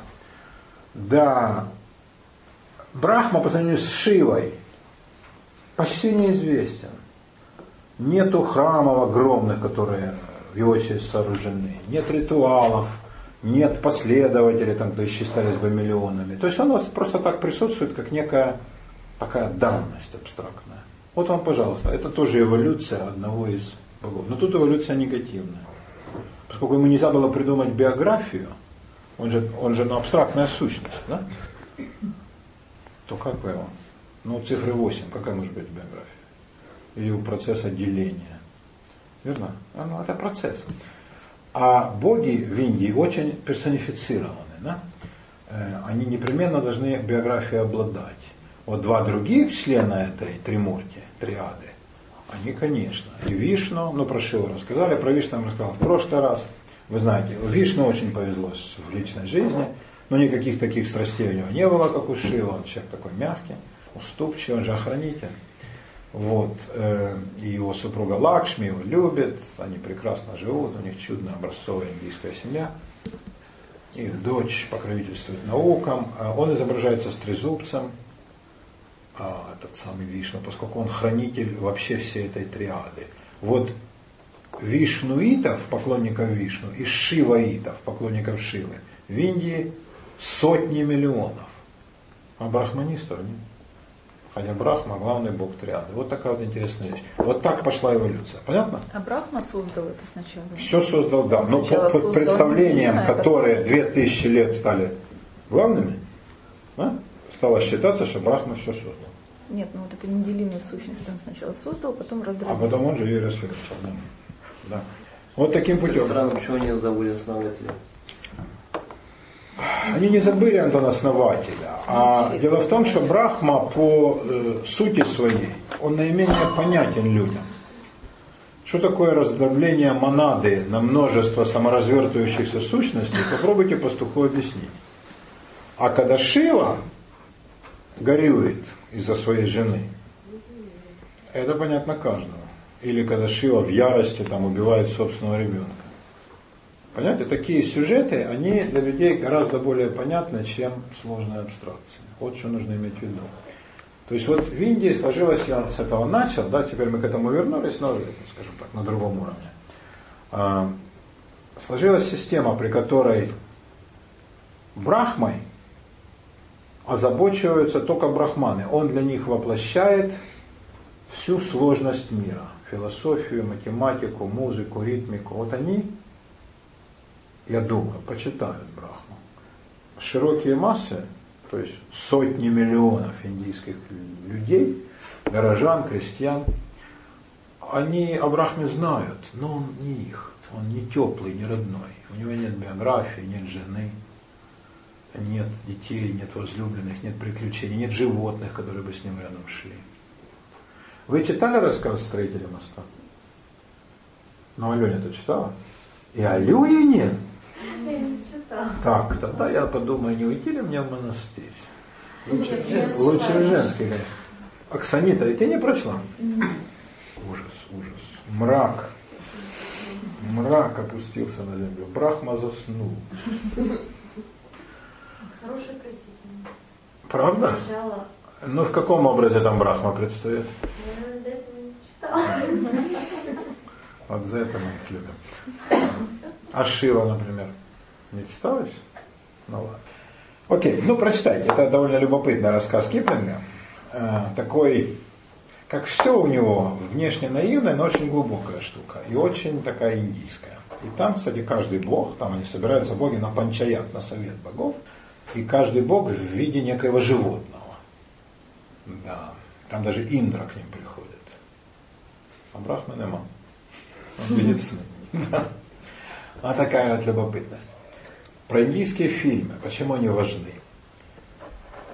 Э, где-то 2000 лет назад, когда стал складываться канон нынешнего индуизма, вот с этой триадой богов, да, с представлением, что создал Брахма, да, что делает Шива и как их поддерживает Вишну, две тысячи лет назад. Ну, это примерно в ту эпоху, когда христианство стало формироваться. Эпоха больших мифологических систем. Да? На Ближнем Востоке одна, христианство, полный разгул мифа, а в Индии другая. В Индии сложились две эпические, огромные по объему поэмы. Махабхарата и Рамаяна которые вы, может быть, название слыхали, но я не думаю, что кто-нибудь читал. Я не верю, что кто-нибудь может это прочесть до конца. Я людей таких не встречал, и слава Богу. Я честно купил том Махабхарата и Рамаяна с всемирки. И подумал, э, ну не знаю. Э, но для индийцев, с которыми я разговаривал, это вещь абсолютно, так сказать, базовая ну даже не может не как Пушкин. Она написана на санскрите с элементами пракрита, еще более древнего языка. И а, там есть то, что э, ты хочешь прочесть на санскрите, да, Ранушка? Неплохо. Если там будет 5%.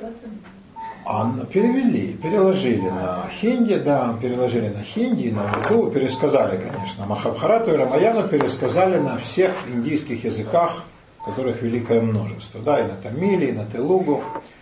Э, она на каком-то таком прото-хинди и санскрите сложена. Санскрит, я думаю, к тому времени по-настоящему был мертв. Да? Там есть гимны на санскрите и прокрите, на языке пали, который еще древнее их, это все страшно давно было. Индия же очень давно существует. А так это на таком протохинне. Вот. И э, Бхарат это Индия по-индийски, на, на, на хинди, а Маха, греческое слово мега, огромный. Маха это большой. Большой, великий, огромный. Поэма про великую Индию. А Рамаяна, Рама это имя персонажа, муж, муж такой мужчина, рыцарь. Яна это поэма. А, сюжет Рамаяны попроще, а Махабхараты гораздо сложнее, и он э, как бы вот с таким множеством ответвлений. Э, индийцам он знаком даже самым простым. Как уверяли меня сложные индийцы, с простыми я не общался. Сложные индийцы уверяют, что любой, даже самый простой индиец, конечно, знает куски из Рамаяна, из Махабхараты нет. Но из Рамаяна, конечно, куски наизусть. Потому что он их слышал с детства. А всякий грамотный индиец, конечно, читал Рамаяну. И на, как бы становясь старше, читал все более и более сложные оттуда тексты, на все более и более э, приближенном к оригиналу языке, уже не в переводе, а в оригинале. И сюжет, конечно, всем известен. Тем не менее, каждый год в каждом индийском городе и почти в каждой деревне устраивается рамлила, представление по раму, и всегда собирает кучу народа. То есть народ знает сюжет прекрасно, но всегда рад посмотреть. Мы приближаемся к Индии в этом плане, да. Но с легким паром раз в год и сюжетец там, ну сколько оно идет? Полтора часа? Нет, ну там больше, да, там три часа. И плюс они сделали новую версию ублюдочную, ну еще три часа. А Рамлила, она идет несколько суток. Актеры меняются, зрители уходят домой, приходят новые, и все это идет и идет. Э, фестиваль такой, да? Да, это фестиваль, как вот натуральный фестиваль, который идет недели, неделю, то две при больших храмах и народ э, буйно радуется. Сюжет такой. Был парень Рама, э, ему нравилась красавица, э, некая Сита, э, и э, отец его, когда умерла мать э, этого Рамы, жена отца, женился вторично. Ну, а мачеха всегда злобная тварь. И мальчика стала гнобить, своего сынка, значит, пропихивать, и отец по настоянию этой новой жены, мачехи, решил, лишил раму престола, а дал престол сыну этой, значит, новой жены. И Рама вместе со своей красавицей женой и со своим младшим братом ушел в лес. И жил там. А его уговаривали, подданные его обожали, он был красавец, умница, рыцарь, певец, танцор, воин, ну, а, уговаривали вернуться, но он говорит, ну отец же перед смертью не поменял решение, отец умер и так и не а, э, изменил этого своего глупого решения, и таким образом власть принадлежала этому глупому царевичу, а это самодурка мать за его плечами там всем руководила, народ стонал, а, ужасная была жизнь. И к храме народ постоянно ходил с депутациями, мол, приди на царство, ну что ж ты бросил нас, давай, блин, возьми, мы там выступим колоннами, рядами. А она боялась этого, эта злобная э, мачеха, да, она науськала там демоншу одну, э, которая жила в лесу, демоницу, как она говорит, и сказала демонке, а вот если ты совратишь раму, и он с тобой, значит, ляжет, то я тебе дам какое-то неслыханное сокровище, которое там у меня накопились. А, я забыл. Тут же все регламентировано по-английски. А, Димонка, кроме с недвусмысленными предложениями приблизился, он, разумеется, ее отверг, ну, потому что после прелести Ситы смотреть на эту Димонку, он сказал, нет, нет, нет, это невозможно, я с собой не ношу, в общем, нет. А, и э, Димонка очень обиделась, и как всякая отвергнутая женщина, она была Димонка, она же была баба, прежде всего. Ну, естественно, злобно раздружилась с такой проклятой царицей. Она сказала, я тебе так отомщу, гад, что ты поймешь, как ты был неправ, когда отверг мои ласки. Ну и что, что я чешусь? Зато я любила тебя. И она полетела к своему боссу, демону Раване, и сказала, вот у тебя тут красотки есть, но это же все же мелкое, мелкие брызги и печеные яблоки по сравнению с красавицей Ситой, которая живет там у Рамы, а он простой пастух, там лесник, ее пользует, а ты довольствуешься вот этими уродками. Ну какой же ты царь демона? А он говорит, покажи. Она показала, там на блюдце, помните, на блюдечке все же можно увидеть, прообраз телевизора. А, сказал, правда ничего. Да, он, значит, он ее видел в двух вариантах. Когда она умывалась, э, не, когда она э, собирала какие-то плоды, и потом, когда она мылась. Ну, моется она же уже была гораздо более таком привлекательном варианте. Тут он воспылал страстью. А, сказал, заберу, украду и украл. та показала ему дорогу, это Дем, Димонка, и он ее украл, эту ситу, и э, чтобы Рама, поскольку Рама был парень крепкий, э, увез ее фиг знает как далеко, на остров, сейчас Цейлон, а всегда он назывался Ланка, полное название страны, которая на Цейлоне, как Шри, то есть тройная ланка. Слово ланка, хтось український ще не забув? Что такое ланка по-украински? Звено в цепи. Тройная цепь. Да, три льва на гербе Цейлона. Да, тройная цепь. Э, родство древних языков. Ланка. Он ее туда отвез. А Рама, конечно, не знал. Но поскольку Рама был в большом горе, а был он человек изумительный, то к нему на помощь пришли люди, которые сказали, пойдем там за тобой, куда хочешь. А пришли э, добрые существа и полубоги, они сказали ему, она там вот на ланке, но мы как бы с демоном мы не рискуем связываться. И, и ты хочешь, мы тебе покажем дорогу, но воюй сам. И он стал спрашивать у богов, кто ему поможет. И помог только царь обезьян, бог Хануман, который сказал, а мне пофиг.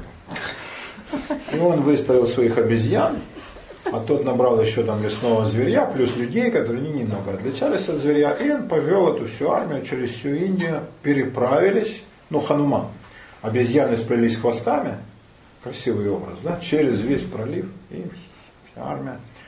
Э, были кровавые битвы, э, тяжело было, но наши победили, конечно.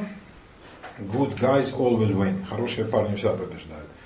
А, последний поединок был, естественно, а, рамы человека и Раваны. Он очень боялся, но он увидел лик красавицы Ситы и сказал, вломлю.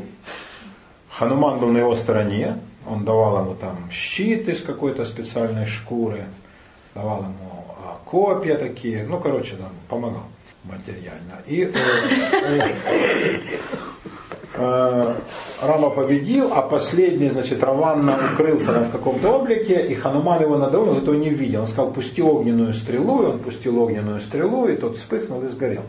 И всякая Рамлила, которую я видел по телевизору, ну, не все, там, аж неделю, я видел по малую часть. Заключение, значит, э, актер, который исполняет роль Рамы, а вы видели лица зрителей. Можно не Что вам сказать? Это труба. А, значит, актер берет мальчика, это величайшее счастье для него, он будет об этом рассказывать своим правнукам. А, берет какого-нибудь пацаненка и вместе с ним натягивает эту они стрелу под вой, рев толпы, значит, э, поджигают уже, когда она натянута, ее поджигают, она летит, попадает там хреновину, промасленную, она вспыхивает, трава горит, толпа дико пляшет, вот мальчик вне себя от счастья, вот, все выпивают, закусывают, в общем, чудесно. А, так заканчивается Рамлила, и также заканчивается Рамаяна, но только одна ее часть. Рамлила заканчивается на этом, а Рамаяна нет. Они э, по хвостам обезьян идут дальше к себе на север, они же на севере Индии. Но на Ситу падает подозрение, вот это извечное, что значит демон касался ее лапами, а возможно и не только. А она говорит, нет, нет, а они говорят, ну, трудно то ли было, то ли нет. Трудно в это поверить, как бы вы же были в полностью бесполностном состоянии. А, значит, народ говорит Раме, ты, мол, конечно, наш царь, но девку-то ты удали, потому что это же демонское отродье она нечиста, и она, значит, всякие несчастья и проклятия на наш край наведет.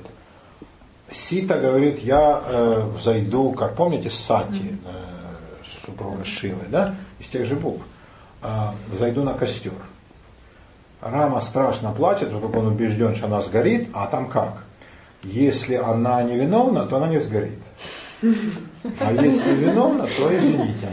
В средние века так испытывали ведьм. Связывали руки и ноги, привязывали камешки, не, штуки три, не больше. И бросали их с моста в, реку. Если она э, утонет, значит она честная женщина. А если всплывет, ясно, что дьяволово отродье. Да. Тогда ее сушили и жгли. А если тонула, то доставали и не просушивая хоронили. Я думаю, что это совершенно справедливое обычай. Я не понимаю ваших смешков. Да. Отец Игнатий, идите поближе сюда с хворостом. У нас есть, конечно, будет работа, да. Ну так вот, э, она взмолилась богам, и бог огня, которого зовут Огни, также еще могут звать бога огня, сейчас Огни называется индийская ядерная программа. Да, Огни. Межконтинентальные ракеты и всякое прочее, из которых половина на, на, нацелена на Китай, половина на Россию, и только малая часть на Пакистан. Огни. Этот Бог внял ее молитвами и сказал, не переживай, деваха, смело иди в огонь, я тебя подхвачу. Она взошла в огонь, невидимая для других, он ее значит, поднял на руки, огонь обошел их вокруг. Пророк Даниил, отроки в огненной печи, да, мотив абсолютно одинаковый для всех людей. Праведных огонь не трогает. А, и она вышла из огня, ну ее демон, в смысле Бог огни, э, из, на руках из огня, вынес, она вышла, неопаленная, все преклонились, сказали, блин, мы виноваты, делай с нами что хочешь. Вот, можешь нашу честь забрать. Она сказала, у вас. Что там я у вас забирал. И они жили, значит, вот э, долго и счастливо. Вот такая вот Рамаяна. Э, прекрасный сюжет такой, похож на Тристана и Изольду чуть-чуть. Да, но в Тристане и Изольде все очень грустно. Там любовь все разрушает. Они страдают от любви. А здесь нет, любовь тут в кайф. Обезьяна помогает, слон тоже. А волки и медведи твари. Любовь держится да. на воздержании. Нет, любовь не держится на воздержании. Там, в Тристане. Нет, наоборот, какое там воздержание. Они там могут такое Один раз, и, а дальше только Какой один раз? Любовь. Любовь, Георгий. Это вас кто-то обманул насчет одного раза. Я читала не один раз. И читали вы не один раз, уверен, и там было далеко не один раз. Они жили у короля Марфа, и там такое устроили, бедный король вообще не знал, каких змею. Но они не могли противиться страсти, вы же знаете, да, про Тристана и Изольду. Но это отдельный разговор. Да, ну вот. А, вот такая Рамаяна. А, и вот этот сюжет Рамаяна, Махабхарата, там Махабхарата более сложный сюжет, кусочек расскажу вам из него, а, возможно. Вот что заменило людям сложные абстракции брахманской религии. То есть для людей жив миф, жив эпос. Для них боги, то тот же Шива в своей биографии, это как Рама. Рама стал героем полубогом. Да? То есть для них вот эти вот сюжеты, постоянно разыгрываемые, обновляемые, э, они стали живой плотью религии. И э, эти люди верят в то, что боги живут среди них. Вот реально живут в виде статуй. Огромные изваяния богов и богинь, которые делаются из камня, из дерева и раскрашиваются. Или там из слоновой кости, ну, если дорогие храмы, там из слоновой кости, а самые дорогие из серебра отливают. А, либо даже э, делают из бумаги рисовой, типа папье-маше. Ну и то хорошо, да, раскрашивают. Конечно, это все суеверие, когда эти люди целуют пятки этих раскрашенных статуй, то ли дело, когда народ целует иконы. Это совсем другое, конечно. Да, у нас духовность. А, ну вот, а, вы понимаете, типологически одно и то же. Стремление людей к понятному, простому, к чему можно прикоснуться, увидеть, почувствовать, погладить. Очень важен, вот, есть такое понятие в педагогике, тактильный контакт и тактильный голод. Вот дети, которых мамы почему-то там редко берут на руки, не гладят, вот там до пяти лет, там не как-то их там не мурыскают, да, э, не шлепают, не целуют, они вырастают совершенно другими, чем те, которых вот так, да. Э, то есть ребенку надо чувствовать, что вот его там просто любят, да, он ну как же не понимает абстракцию, для него любовь это конкретно гладят, там, поддерживают. Да? О, это такой детский уровень. Вот для индийской культуры вот этот тактильный голод был бы ужасен. Если бы людей отобрали их статуи, если бы отобрали э, процессии, отобрали бы все эти красочные церемонии, очень смешные и очень детские, я думаю, народ бы умер. Церемония пробуждения богов, когда входят брахманы с песнями и с танцами, с ними танцовщицы, торжественно отворяются врата храма, входит толпа допущенных. Значит, поднимают из золотых колыбелей статуи бога и богини, э, моют их розовой водой, все это значит, под песни, танцы, колокольчики, гонги, э, мажут им губы там рисовой пастой э, или там бананом, ну как бы вот они едят, да? Я все время при этом спрашиваю, а горшки кто выносит за богами? Но так я не получил ответа на свой вопрос. Я думаю, боги сами справляются. Они же боги там, У них там ут, утки и эти катетры, да, как-то они, да. Вот они. Вообще это сложный вопрос, да, кто выносит за возлюбленными горшки? Э, в собор Парижской Богоматери, одна из книг, которая меня потрясла когда-то, там, если вы помните, цыганка Эсмеральда, да, ну, сейчас этот сюжет неожиданно стал популярен, благодаря дебильному, э, великолепному методу. Да. А, и вы помните, там такой э, звонарь собора Квазимода урод, да, дьякон злобный Клод Фролло, красавец Феб дурак, да, а, и, значит, Квазимода он уродлив, но хорош такой, чистый, добрый в душе, но видом страшен. И Эсмеральда цыганка, ее все любят, все домогаются, а, а ее обвиняют в том, что она ведьма, и Квазимода, как в мюзикле, а в романе Квазимода ее спасает из-под виселицы и несет нас в собор, а из собора не забрать. Толпа орет о том, что да, толпа любит отвагу, а, все, и она теперь вне опасности, пока она в стенах собора, никто не имеет права трогать. И он ее прячет там в коморке и за ней ухаживает. И он ее кормит там, поет, приносит ей цветы, э, там платья, чтобы она могла менять. Она живет в комнатке, но одна один момент как-то печально обойден. А кто же носил за возлюбленной? А? Вот этот как-то момент, да. Я, думаю, это высшее качество. Нет, это э, я понимаю, но да, вообще, когда за возлюбленной выносишь горшки, конечно, любовь проходит большое испытание. Вот я не знаю, если бы Квазимода вынес бы недельку, что бы он подумал о своем чувстве. Эм, то есть тут есть над чем подумать. Ну, в общем, за богами горшков не выносят, но кормят. Куда это девается? Видимо, внутреннюю энергию, прану, как-то так. Э, потом для богов поют и танцуют, богов развлекают, богам читают э, куски из эпоса, им словословия поют. Ну, то есть поступают как земными владыками. И толпа при этом присутствует, плюс эти постоянные все жертвоприношения, когда там возливают молоко, масло топленое, рис, там, сахарную пудру, воду на эти алтари. Что-то сжигается, что-то просто там как-то сохраняется. Вот такая вот жизнь храма. Ну, как вам сказать? Вот так народ представляет себе своих богов и богинь. Вот как к этому отнестись? Ну, как к этому отнестись? Конечно, это очень детский уровень. Тут нужен тактильный контакт, когда нет абстракции. Да? Потому что человек взрослый понимает слово любовь уже совершенно по-другому. Мы картинка перейдем. А, картинкам. Ну давайте быстренько посмотрим картинки. Э, дело в том, что... Ну ладно, давайте. И это как раз вот в Кале и черепами, руками, там, попирает людей и так далее, она э, женская ипостась разрушения, потому что э, разрушение не только мужское, да, мужская прерогатива. Да, женщ, женское начало тоже обладает разрушительным потенциалом. И это как раз вот в Кале и э, отражено.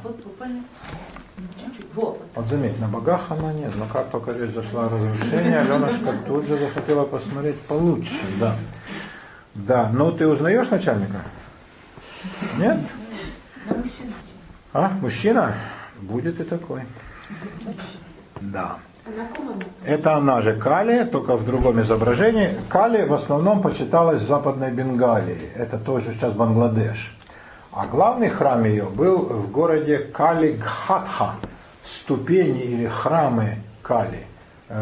Калигхата, так произносили, а англичане записали как Калькхата, и мы это знаем как Калькута.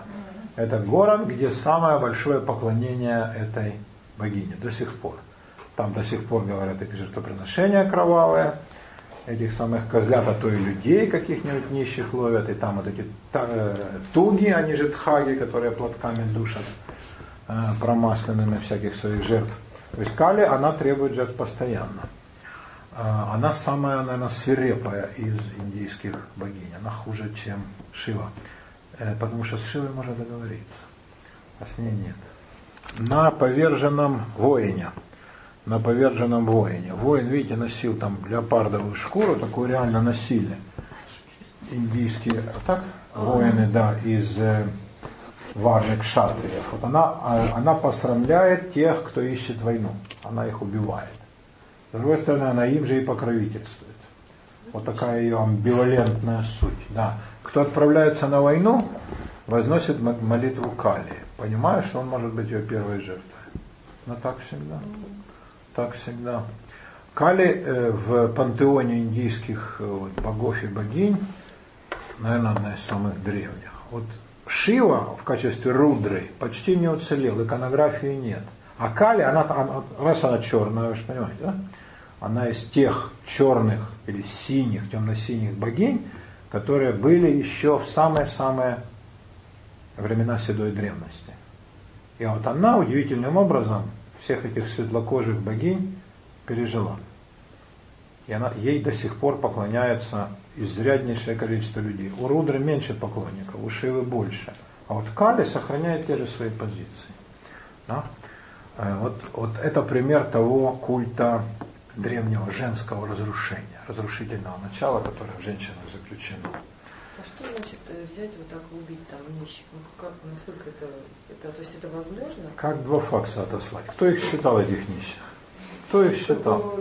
Показал ему там крендель, он зашел, там его и нормально окалит, ну, при соответствующей молитве. Кто там? Интересно, не приказано, но это же не употребляют? Нет, Нет, не Но это же видят какие-то другие там люди, они никак на это не реагируют? Ну, что там они увидят? Я вас умоляю. В такой стране, как Россия, где торжествует закон и порядок, и. Да, э, пропадает ежегодно там, десятки тысяч людей, ни одна, как сказать помягче, плохая женщина не знает, куда они делись и что с ними произошло. Что говорить про Индию, где вообще никто ни, ни про кого ничего не знает.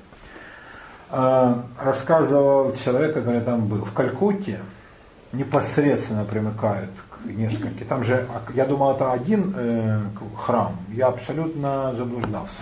Это комплекс огромный храмовый комплекс. Вот мой друг этот нью-йоркский, он там снимал, мне рассказывал, показывал эти съемки. Это, ну, ну, по размерам, я думаю, с хороший город районного масштаба в России. Это все занимают храмы этой самой Кали. Переулок, это город реальный. Там живут ремесленники, там живут нищие, там живут проститутки, а там живут какие-то беглые, там живут прокаженные, кого там только нет. Ну и там же и брахманы. И вот там жизнь идет такая своя городская жизнь, да, а, а рядом, уже за пределами комплекса, семь улиц, на которых живут только проститутки самого низшего разряда. Они в Индии тоже структурированы. Самые грязные, отвратительные. А, я их там сравнил с какими-то американскими, а что же это королевы, леди вообще по сравнению с теми, которые живут там. А, чуть ли не матери Терезы. Там, то есть, ну, совсем животные. Оттуда берут клиентов. Например, ну, с этими девками договариваются, но девки эти же полуживотные, там им за понюшку, они, я думаю, что все наркоманки. Э, вот эти служители э, храма Кали говорят, тебе придет очередной, ты там мигни нам как-нибудь, что-то подходящее, вот такие параметры должны быть. Да? Она мигает, они ее, кто-то ее будет искать. Вот вам один из мощнейших резервов, откуда оно берется, и никто в жизни не вспомнит.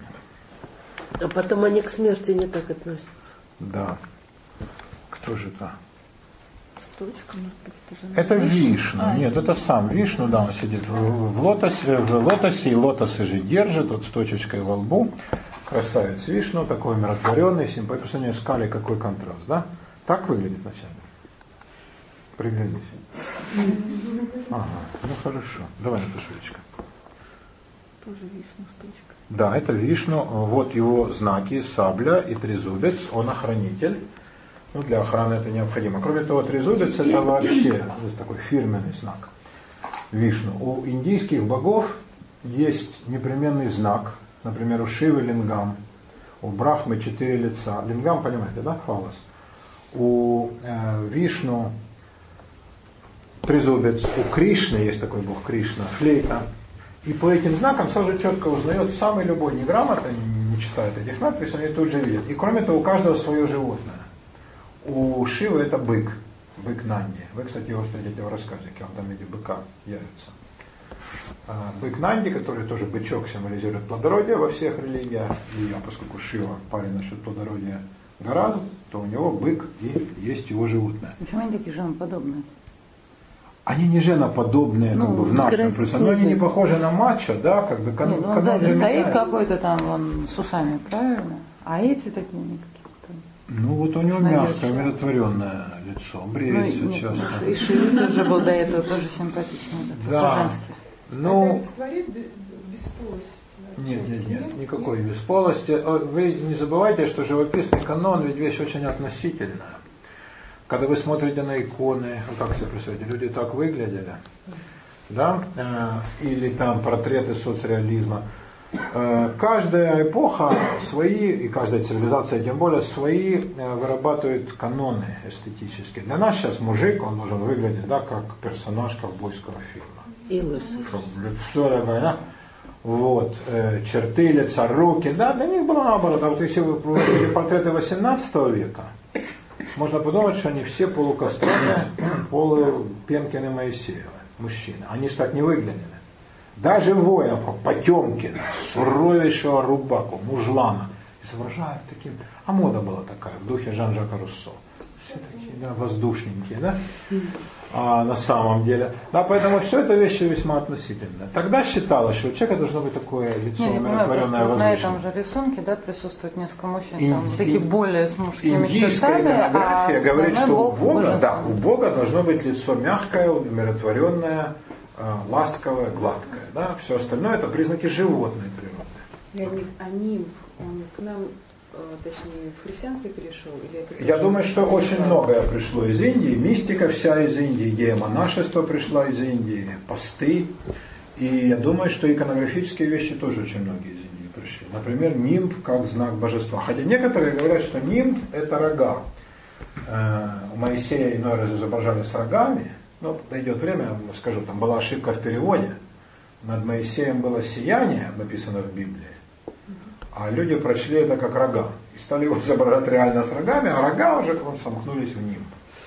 То есть такая версия тоже есть. Точно мы этого не знаем. Но вполне возможно пришло отсюда. Потому как, конечно, индийский культ и индийская культура гораздо древнее европейского.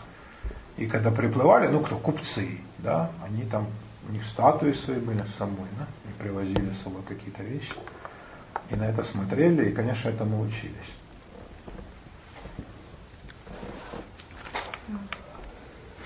Шива, вот с синей мордой, э, жена его Лакшми и слоноподо- слоноголовый Ганеша, да. А, порвайте, пардон, да. Э, А вот лингам, а вот и женская ипостась, она изображается либо в виде круглого такого а, изображения, либо в виде ворот. И то, и другое женские символы, понятные вам, да, по а, символике. И вот такие вот изображения, они э, в Индии очень распространены. Вот это что? Десять. От 10 Глаз. свыше. Это ноль и единица. И так можно сказать. Это, конечно, лингам и йони, мужское и женское начало. Вот откуда цифра 10, кстати, и пошла. И десятиричная система счисления, пришедшая к нам из Индии, то есть умножение всего, вот на этих двух символах и основано. Ибо что есть мир, как не мужское и женское? Ноль и единица. Да? Но ноль не надо понимать, что ноль это ерунда, ничего подобного. Ноль это просто своя сущность. Да? Вот, мы, вот лингам стилизованный, а вот йони. И вот именно в таком-то виде они чаще всего изображаются. Иногда прямо так, иногда там одно в другом, как-то они совмещены. Иногда есть такое крепкое портретное сходство, а иной раз его может и не быть. И вот это тоже изображение лингама и йони, слияние мужчины и женщины. Вот откуда вся математика. Да, а вы говорите, математика и любовь вещи разные. Отнюдь. Так, храм. А чуть-чуть сюда. Э, Да, вот мы видели его в прошлый раз, но для тех, кто не был, великолепный образец Гопурама, индийского храма. Тоже элемент эволюции, да, а, индуистской религии. А?